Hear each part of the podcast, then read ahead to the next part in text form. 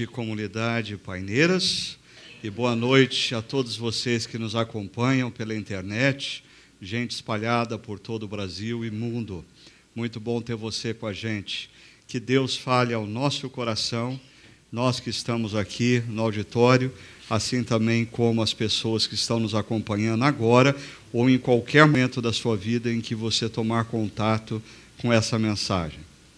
Ah, Está sendo muito bom para mim e para a Sônia a revermos pessoas queridas, amadas. É, na última sexta-feira nós chegamos, vamos passar 15 dias aqui no Brasil, é, cumprindo alguns compromissos na comunidade e no CTPI. Temos uma agenda intensa essa semana. Se você ah, ainda é, não procurou se conectar ao que vai acontecer, nós vamos ter a oportunidade de ter aqui no Brasil ah, novamente o Dave Ferguson, uma pessoa que se tornou um amigo precioso, parceiro estratégico, que esteve falando na última conferência do CTPI, ah, autor do livro Hero Maker, formador ah, de heróis. Então você não pode perder essa oportunidade também. Agora, é, eu, eu, eu certamente fui tentado a usar parte do tempo aqui para contar um pouco como eu e Sônia estamos, o que nós estamos fazendo, o que não estamos fazendo, mas eu não vou fazer isso. Eu quero priorizar o tempo ah, ah, para refletir sobre algumas coisas com vocês. E eu confesso que para mim está sendo um tanto quanto difícil, ah, depois de mais de dois meses distante da comunidade lidar, eu sou uma pessoa, eu não sei lidar muito bem com as minhas emoções, então eu fico, ah, essa é uma situação que me deixa altamente estressado, né? Rever gente querida, falar para gente querida e assim por diante. Outra coisa que me deixa nervoso é que eu tenho acompanhado os nossos meninos aqui, os pregadores, e o pessoal está voando baixo, né? Então, assim, eu saí por dois meses e o nível subiu. Assim, a, a, a, régua subiu, e agora eu não sei o que fazer, porque eu não tenho mais idade para ficar uh, saltando mais do que eu sei, né? Uh, mas, olha, eu, eu tinha certeza que isso ia acontecer, que a nossa comunidade estaria muito bem servida. Uh, nós temos hoje uma equipe de jovens pastores, mas que eu sei o quanto eles amam a Deus, o quanto eles amam essa comunidade e como eles querem servir da melhor maneira possível. Então, nessa área, de fato, quando eu tomei a decisão, eu estava muito tranquilo, sabendo que vocês estariam sendo bem cuidados e eu sei que vocês estão sendo bem cuidados. Bem, esse mês, agora, que se encerra hoje, ah, nós estivemos falando sobre os 18 anos ah, de aniversário da nossa comunidade. E vocês tiveram tempo ao longo desses, uh, desse mês de refletir sobre o que significa para uma comunidade cristã completar 18 anos de vida, ou seja, passar a, a, a maioridade, né? um desafio a assumir a vida com maior responsabilidade, vocês tiveram oportunidade de celebrar esses 18 anos. Ah, alguns aqui, bem poucos, estavam há 18 anos atrás, no nosso grupo inicial, mas muitos de vocês foram chegando ano após ano, então alguns se lembram de algumas situações e nós tivemos a oportunidade de celebrar o que Deus fez ao longo desse período. E também, ah, na semana passada, você, além de aprender a fazer aviãozinho, alguns já tinham esquecido como fazia, né? o João já não lembrava mais como fazia aviãozinho, é, relembrou, isso foi muito importante nessa idade, viu, João? Aprender coisas novas tal. Então, além da gente aprender a fazer aviãozinho, é, nós fomos desafiados a sonharmos, a sonharmos com esse plano planejamento 2021 acerca do que Deus ainda pode fazer na vida da nossa comunidade. Hoje, eu vou me concentrar no presente e deixo explicar para vocês por que eu quero trabalhar a questão do presente. Porque quando na vida você diz assim, não, daqui a 10 anos eu quero estar em tal situação. Daqui a 10 anos eu quero estar em tal lugar. Daqui a 10 anos eu quero que a minha empresa ou a minha carreira profissional esteja nessa condição. Ah, é fundamental não apenas você saber aonde você quer chegar, como saber quais são as condições do seu presente.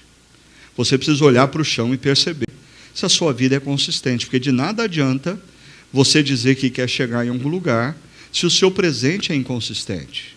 Se você tem um presente frágil, se existem pendências no presente que você não resolveu. Então, se você quer sonhar com o futuro, você precisa também encarar o presente. E encarar o presente significa reconhecer os desafios que estão diante de nós. Porque ah, existe, ah, as pessoas que me conhecem, minha esposa, meus filhos, alguns amigos mais próximos sabem que ah, a, a, vida inteira eu, eu nunca consegui lidar com situações nas quais eu sei que existe um problema e fazer de conta que ele não existe. Ah, eu não sei se isso é bom ou se isso é ruim. Ah, eu sou o tipo de pessoa que, se existe um problema, eu não consigo fazer de conta que ele não existe. E eu vou trabalhar para resolver esse problema. Bom, isso muitas vezes foi bom para minha família, foi bom para minha igreja, foi bom para as organizações que eu trabalhei. Ah, no entanto, foi altamente desgastante para mim. Porque muitas vezes é mais fácil você viver fazendo de conta que os problemas não existem.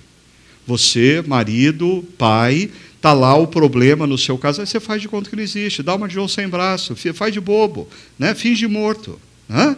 Lá na empresa está acontecendo um problema, ah, assim, é, é, fica quietinho, quem sabe o seu sócio perceba e ele resolva o problema e pague o preço do desgaste. Ou você tem uma posição de liderança na igreja e o problema está ali, não, mas você, mais uma vez, ah, dá uma de João sem braço, finge de morto, ah, deixa que outro resolva a coisa, porque se você for mexer nisso, vai dar trabalho demais. Então, se você quer ter um futuro consistente, o, o, o, futuro da sua vida, o futuro da sua carreira profissional, o futuro de uma igreja depende grandemente de como você encara o seu presente. Com o nível de seriedade e o preço que você quer pagar para colocar o seu presente em ordem. A sua vida pessoal, o seu casamento, a sua carreira profissional, a sua comunidade cristã e assim por diante. Bom, é, uma das coisas que me ajuda grandemente nesse processo, aqueles que me conhecem já ouviram falar disso, é, desde o momento, há 14 anos, quase 15 anos, eu tenho uma espécie de um ritual de aniversário.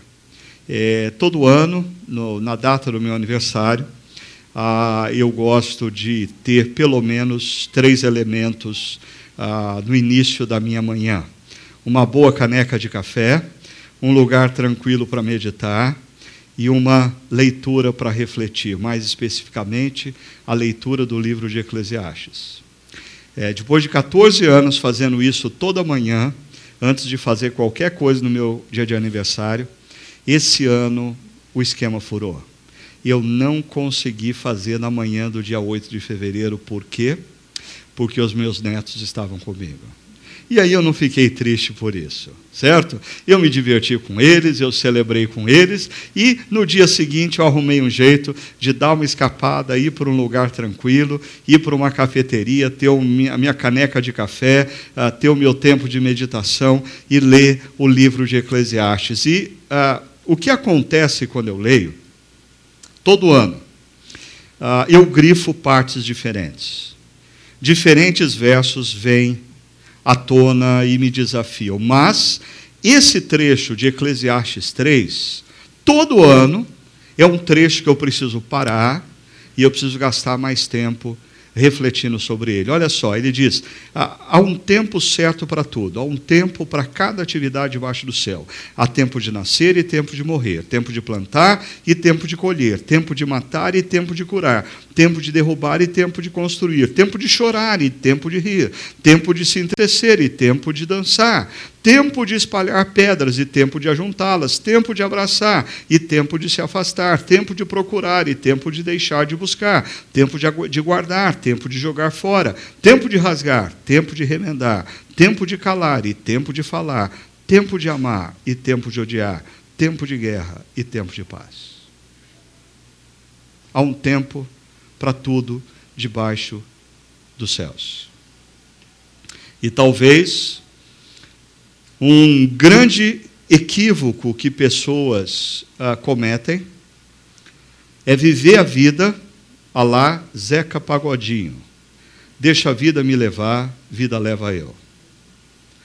O contrário de você viver a vida a partir do Zeca Pagodinho é você prestar atenção e responder a pergunta: é tempo do quê? Nesse atual momento da minha, da minha jornada. É tempo do quê? Por exemplo, há 18 anos atrás, quando a chácara estava começando, eu tinha 36 anos de idade. Eu tinha três filhos. A mais velha tinha nove anos, a mais nova tinha 12.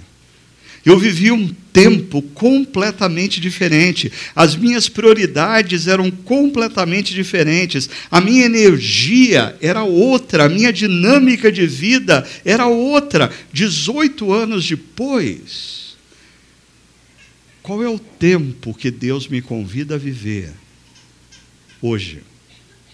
Ah, perceba, ah, essa, esse ritual me leva sempre a três perguntas. A primeira delas é: é tempo de quê no atual momento da minha vida?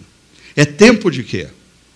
O que Deus está me convidando a juntar, a buscar, a abraçar nesse momento?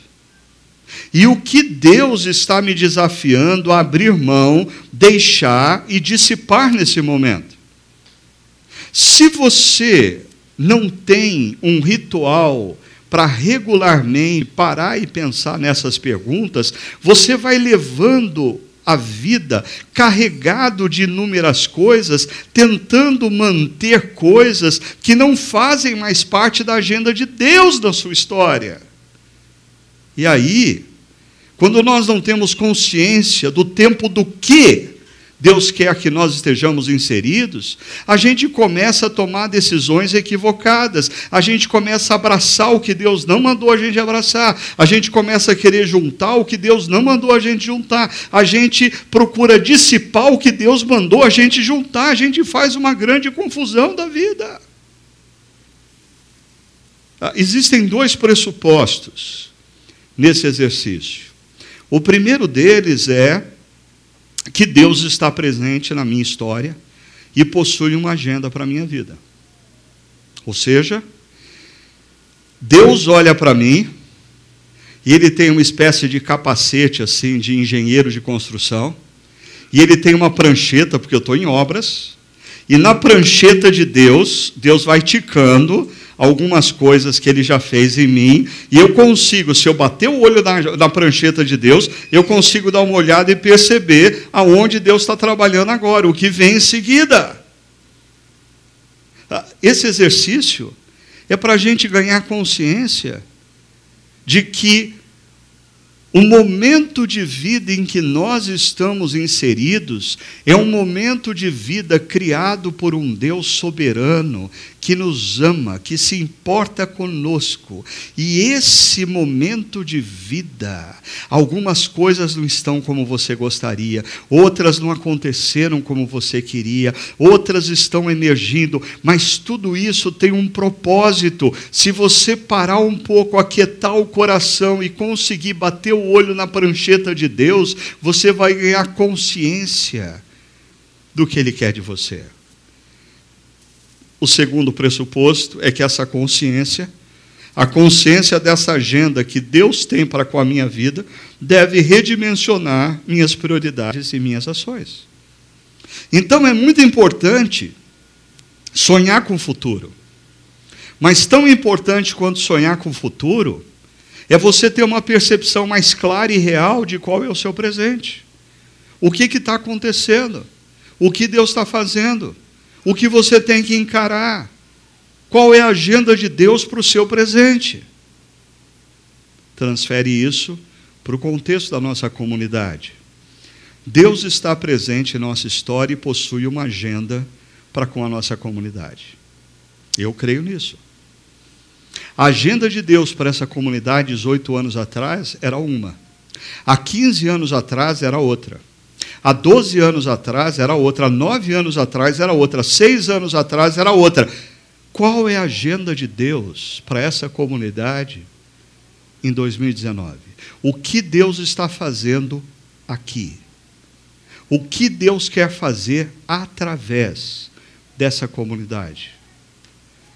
Ainda, a consciência da agenda, dessa agenda de Deus, deve redimensionar nossas prioridades e ações. Existem coisas que uma eh, talvez aí esteja, esteja, o grande problema de algumas igrejas que não se dão conta que num determinado momento da sua história, um departamento, um, de, um determinado ministério era importante porque Deus estava atuando naquela área, mas passado 20 anos, não existe mais ninguém que tenha dons naquela área, não existe ninguém mais que tenha paixão por aquela área e nem existe mais a necessidade na cidade de que a igreja faça aquela determinada atividade, mas a igreja entende que fidelidade é manter vivo no que ela começou há 20 anos atrás, sem nunca parar e pensar, mas Deus ainda quer isso de nós? Existem coisas que nós fizemos nesses 18 anos que Deus falou: joia, valeu, mas eu, eu não quero mais que vocês façam isso. Passou. Existem coisas que nós não fizemos nesses 18 anos, que Deus está dizendo, meus filhos, agora é hora de vocês abrirem os olhos e perceberem que existe algo mais para ser feito. Existe algo diferente para ser feito. A agenda de Deus para essa comunidade não é que ela continue a ser exatamente como ela é hoje, como ela era 18 anos atrás. A agenda de Deus é dinâmica, porque nós vamos crescendo, vamos aprendendo, na medida em que a gente vive circunstâncias boas e ruins. Falando em situação ruim, eu quero compartilhar com vocês duas, dois desafios quando eu penso no presente da nossa comunidade. Só que o primeiro desafio, ah, ele é altamente desconfortável. E eu passei duas semanas ah, assim pensando se eu deveria falar sobre isso ou não, ah, porque não é agradável, pelo menos para mim. Então, o primeiro é desagradável. O segundo, pelo menos para mim, é mais confortável, para outras pessoas talvez não seja. Deixa eu ir para o primeiro então.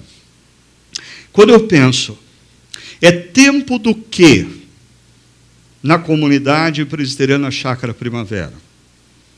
A minha primeira resposta é: é tempo de encarar o presente e lidar com o desencantamento.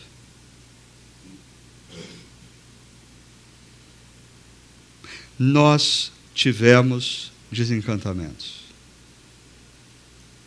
E a pior coisa que nós podemos fazer é fazer de conta que não houve desencantamento, de que nada aconteceu. Vocês percebem? Deixa eu mostrar para vocês uma coisa. Em algum momento do segundo semestre de 2018, do ano passado, a minha esposa Sônia veio e disse para mim: Você precisa ler esse livro. Didn't See It Coming. Eu disse: Por quê? Ela falou: Eu acho que esse livro tem muito a ver com o que você está passando. Esse livro tem muito a ver com o que nós estamos passando. A, a Sônia estava se referindo ao fato de que o ano de 2018 foi um ano emocionalmente muito difícil para nós. Ah, nós tivemos algumas experiências é, muito tristes, algumas envolvendo pessoas queridas da comunidade, outras envolvendo pessoas queridas da família, gente que a gente se aproximou para ajudar, a gente dedicou tempo, a gente investiu esforços. Algumas dessas pessoas eram pessoas com quem nós dedicamos anos estudando a Bíblia, pessoas que ah, ouviram mensagens após mensagens, domingo após domingo, e de repente essas pessoas entram num processo de crise, decidem tomar decisões completamente contrárias ao que Jesus espera de nós. Ah, e, e, e é como se todo o tempo dedicado não tivesse valido para nada. Toda pregação feita não foi ouvida. Todo o tempo estudando a Bíblia juntos. Agora eu não tenho direito de dizer não faça isso e ser ouvido. Esse foi um processo complexo, como eu disse, envolvendo ah, algumas pessoas que nós cuidávamos dentro da igreja, outras pessoas, familiares queridos que estavam atravessando por dificuldades. Ah, eu diria, é mais ou menos a experiência do pai de Lucas 15. Quando o filho vira para ele e diz: Não quero mais te ouvir. Como assim? Eu tenho sido seu pai há anos. E agora a minha palavra não serve para mais nada. Não, eu vou embora, eu não quero mais te ouvir. E vira as costas e se vai. Eu acho que quando a Sônia recomendou esse livro para mim, ela não fazia ideia do que nós ainda íamos passar. E aí, se você me perguntar quantos livros você leu nos últimos meses, eu diria, ah, eu, ah, não, eu, eu tentei ler alguns. Ah, esse, eu pedi, perdi as contas de quantas vezes eu ouvi e li cada capítulo desse livro, ah, principalmente a primeira parte desse livro, que tem muito a ver com isso aqui. Ah, interessante, a primeira parte desse livro tem um título simples: Cinicismo. E quando a gente que fala português olha essa palavra em inglês, cinicismo, logo vem, quase que automaticamente, como tradução, cinismo. Mas eu demorei para perceber que o que o autor estava tratando era de algo bem diferente e mais complexo. Por quê? Cinismo, olha o que diz um dicionário da língua portuguesa. Cinismo é a atitude ou caráter de uma pessoa que revela descaso pelas convenções sociais e pela moral vigente, comportando-se de forma arrogante e ofensiva. Ah, esse é o cínico. Quando você vê alguém que se comporta dessa maneira, você fala: esse sujeito é cínico ele é arrogante, ele não concorda com as convenções sociais, com as normas, e ele age de maneira ofensiva, ele é cínico. Mas olha o que é cinicismo na língua inglesa: inclinação a crer que as pessoas são sempre movidas por interesses egoístas e obscuros, gerando um sentimento de incredulidade e ceticismo nos relacionamentos. De, deixa eu explicar então melhor o que é isso, para você perceber o perigo desse negócio para o futuro. Cinicismo é o que toma o coração de uma pessoa que ao longo da sua vida profissional foi passado para trás inúmeras vezes por amigos de trabalho por sócios. Ele confiou em diversas pessoas e foi passado para trás. Ele tentou uma sociedade e foi lesado pelo sócio. E num determinado momento da sua vida, esse sujeito, ele passa a olhar as relações profissionais com incredulidade, com ceticismo. Ele não crê mais ser possível relações genuínas. Cinicismo é o que toma conta, talvez, do coração de uma mulher que foi por anos abusada emocionalmente pelo marido, traída física e afetivamente, de uma maneira cruel. E essa mulher sai dessa relação totalmente ferida. E ela olha para o mundo e ela não acredita mais ser possível alguém olhar para ela e amá-la, de fato, visando o seu cuidado, o carinho. Cinicismo é o que toma conta do coração de pessoas generosas, que assim a vida inteira tiveram por hábito investir na vida de pessoas que estavam passando por dificuldade usando os seus recursos financeiros, usando a sua influência para ajudar pessoas. Mas ao longo da vida eles ajudaram muitas pessoas e literalmente se deram mal. Ajudaram pessoas e lá na frente essas pessoas, além de serem ingratas, saíram falando mal deles. E aí você se depara com uma pessoa que no passado era alguém aberto para ajudar. Agora amargurado, enclausurado, fechado. Por quê? Porque ele foi ferido. Alguns anos atrás eu fui entrevistado por uma jornalista que escreveu um livro falando do problema ah, do abuso pastoral.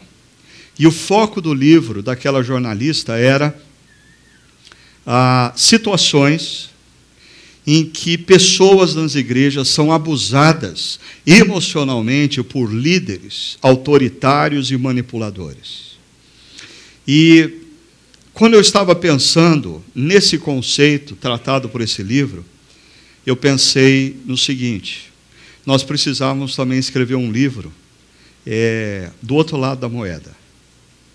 Porque essa é a primeira parte desse livro me fez entender porque muitos pastores estão literalmente sendo drenados emocionalmente, estão se tornando céticos para com a igreja e para com os relacionamentos, porque depois de feridos, feridos, feridos, feridos, quando chega uma pessoa nova na igreja, esses pastores pensam: será que vale a pena eu dedicar tempo a essa pessoa?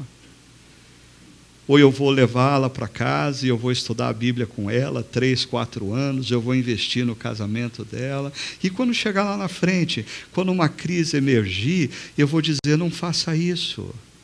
E ela vai dizer: não é da tua conta, pastor, eu vou fazer o que eu bem entendo na minha vida. E quando isso se repete, se repete, se repete, se repete,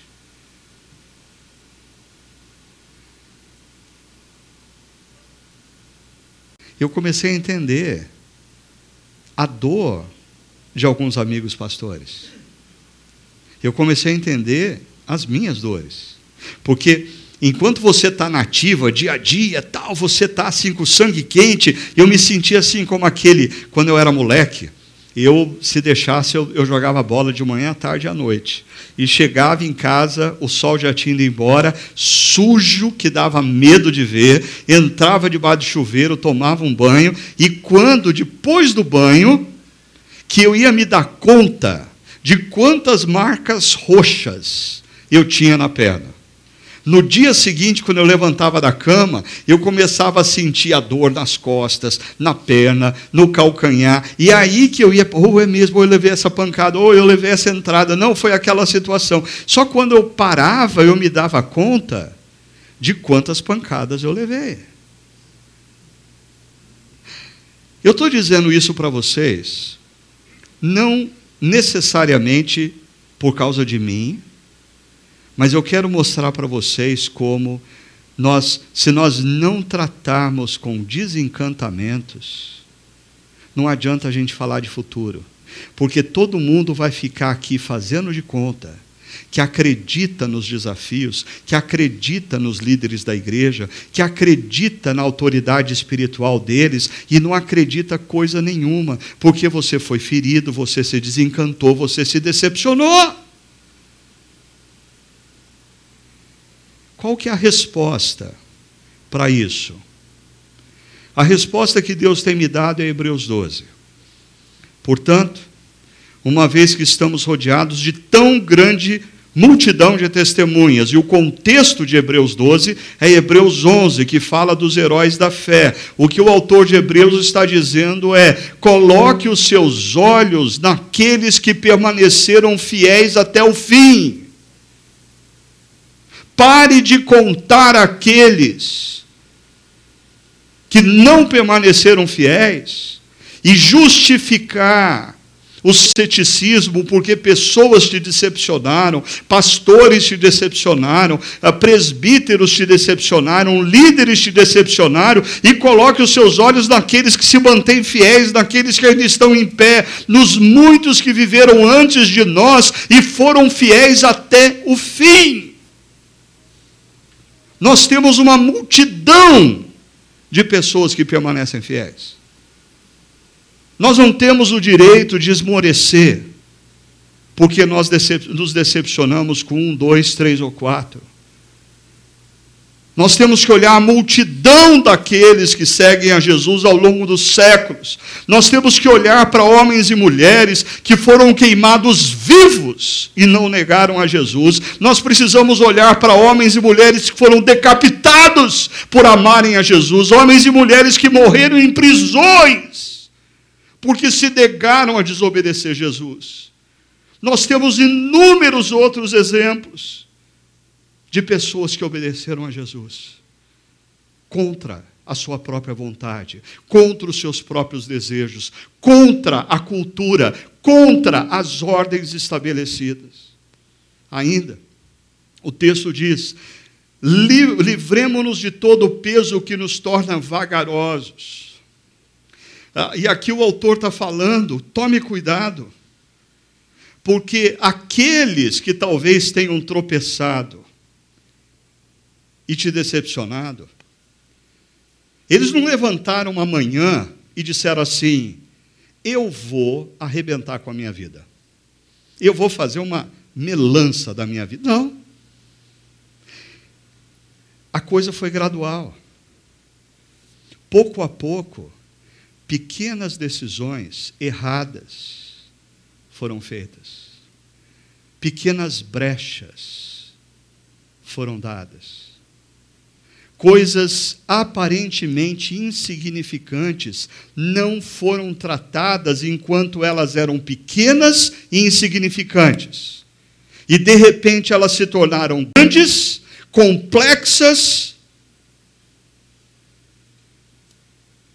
e tomou conta da mente do coração e cegou.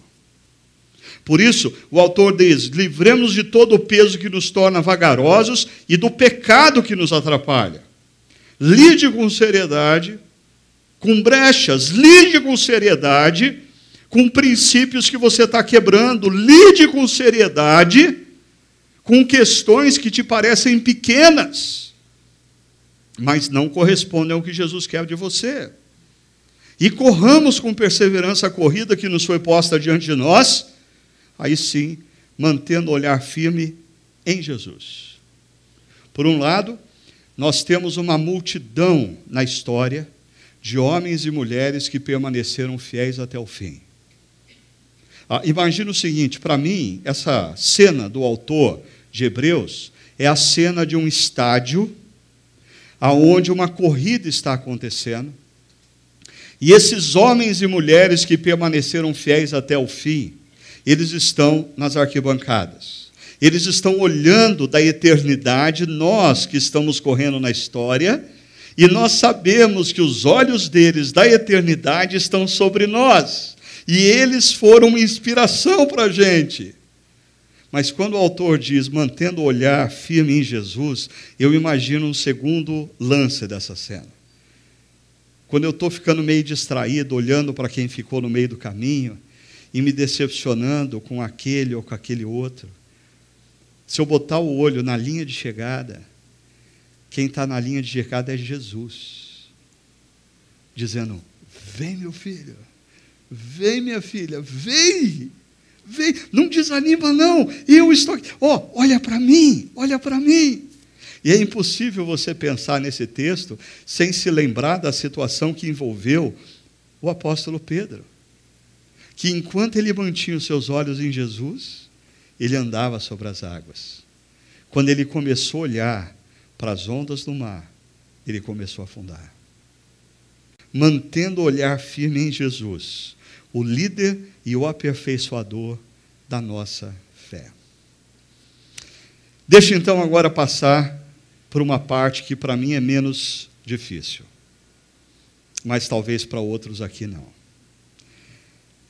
A segunda situação que eu quero tratar com vocês é que, olhando para a nossa comunidade hoje, a minha sensação é que é tempo de encarar o presente e lidar com os perigos do sucesso. Eu sei que essa palavra sucesso, ela deixa algumas pessoas desconfortáveis. Ah, mas eu, eu quero lidar com essa palavra num bom sentido. Porque quando eu olho para a história da nossa comunidade, eu não tenho como dizer ou deixar de dizer que a nossa comunidade é uma história de sucesso. Não por causa dos seus pastores, não por causa dos seus presbíteros, mas porque Deus, misteriosamente, resolveu fazer de nós uma história de sucesso. Pois, como eu posso explicar um grupo de não mais do que cinco casais em torno de uma mesa, querendo começar uma igreja, no primeiro dia de culto dessa igreja, cerca de 40 pessoas, e dessas 40 pessoas, Deus cria uma igreja que tem alcançado e abençoado tantas vidas nessa cidade, e eu não estou falando de membresia, porque eu estou cansado de tropeçar em pessoas nessa cidade que eu nunca vi na vida, ou pelo menos nunca conheci pessoalmente, que vem me abraçar e me agradecer por quanto foi abençoado pelos ensinamentos dessa comunidade ou que essa comunidade está fazendo. Eu estou cansado de tropeçar em gente que acessa os nossos sites, nunca pisaram aqui, mas têm sido abençoadas e nutridas e as suas vidas estão sendo transformadas, os seus casamentos estão sendo restaurados pelas mensagens, pelos estudos que disponibilizamos na internet, por exemplo. Como eu posso explicar que de um grupo pequeno como 40 pessoas emerge uma comunidade que tem sido fonte de influência sobre inúmeras outras comunidades no Brasil e fora do Brasil? Nós temos certamente muito mais a celebrar do que lamentar. Mas para deixar claro para vocês de quem é o sucesso. Quando eu comento isso, eu reflito sobre isso, sempre vem à minha mente Efésios capítulo 3, que diz assim: Toda a glória seja a Deus que, por seu grandioso poder, que atua em nós. É importante você perceber isso.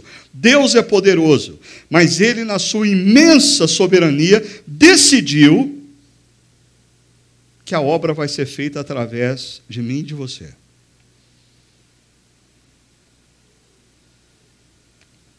Graça. Eu, eu, eu não mereço isso. Mas Deus decidiu manifestar o seu poder através de nós. E Ele é capaz de realizar, olha só, infinitamente mais do que poderíamos pedir ou imaginar, e foi o que Ele fez, porque absolutamente ninguém que estava em torno daquela mesa 18 anos atrás nunca sequer imaginou que a chácara se tornasse o que se tornou. Nunca, nunca. Se alguém falar que imaginou, mente. Por isso, quando alguém fala assim, ô oh, pastor Ricardo, o senhor é um homem de visão. Visão por quê? Não, porque o senhor teve uma visão. Não, não tive uma visão. Eu tive uma visão de uma igreja com 200 pessoas que se reunia todo domingo. E Deus fez o que fez. A ele seja toda a glória na igreja em Cristo Jesus por todas as gerações. Mas aqui eu quero começar a cutucar a turma mais jovem, que há anos tem estado um tanto quanto acomodada nessa igreja. Por quê? Porque os seus pais fizeram todo o trabalho. A Chácara Primavera é uma igreja que Deus abençoou e capacitou, e a minha geração cumpriu e tem cumprido a missão de alcançar a nossa geração. Mais 18 anos fecha um ciclo de uma geração. E Deus quer ser glorificado na próxima geração. Está na hora você que tem 20 e poucos anos, 30 anos, perceber que você não é mais o futuro da igreja. Você tem que assumir a responsabilidade que você é o presente da igreja. Porque quando essa igreja começou, eu, como pastor, tinha 36 anos de idade. Então, ah, se você tem 20, 30 anos de idade, está na hora de você perceber que a bola está com você. Perceba, existem algumas armadilhas, e eu vou só citar duas duas armadilhas que o sucesso pode gerar. A primeira é o sucesso passado pode nos dar a falsa sensação de missão cumprida, gerando acomodação e desengajamento. Quantas vezes eu já não ouvi de pessoas na chácara, ou pessoas que frequentam aqui, ou pessoas que são abençoadas aqui, mas nunca se tornam membros, conversas assim do tipo: Não, pastor, sabe o que é? A gente gosta muito da chácara, de vez em quando a gente vai lá ouvir as pregações na chácara, mas sabe o que é? A, a gente a está numa outra igreja, porque assim, aquela igreja precisa de gente para trabalhar, a chácara não precisa de gente para trabalhar. Ou então pior, não, pastor, eu estou aqui na igreja há cinco anos e eu tenho sido muito abençoado. Ah, eu, eu, eu, eu, eu devoro cada pregação, eu, eu adoro as músicas. Mas sabe o que é, pastor? É, eu, eu, eu contribuo com os meus dízimos de ofertas lá na igrejinha que eu saí, porque aquela igreja precisa. É, é interessante como algumas pessoas têm a visão de que a chácara não precisa. Afinal de contas, a chácara, é, tudo funciona tão bem. Ela não precisa de nada. Ela não precisa de gente para trabalhar, ela não precisa de recurso financeiro, tudo funciona bem. Mentira! Até porque a missão não está cumprida. Existem outros desafios que nós precisamos perceber que Deus está colocando diante de nós. Ah, numa das séries do ano passado, eu fiz menção desse autor Hansmo Ankersen. Ah, alguns tiveram oportunidade de ouvir ele falando ah, naquelas palestras em janeiro sobre liderança do Summit Leadership. Ele foi um dos preletores. E ele é autor desses dois livros. E ele me chamou muita atenção ah, quando ele trabalhou dois conceitos. O primeiro, paixão e determinação antecede habilidade e sucesso.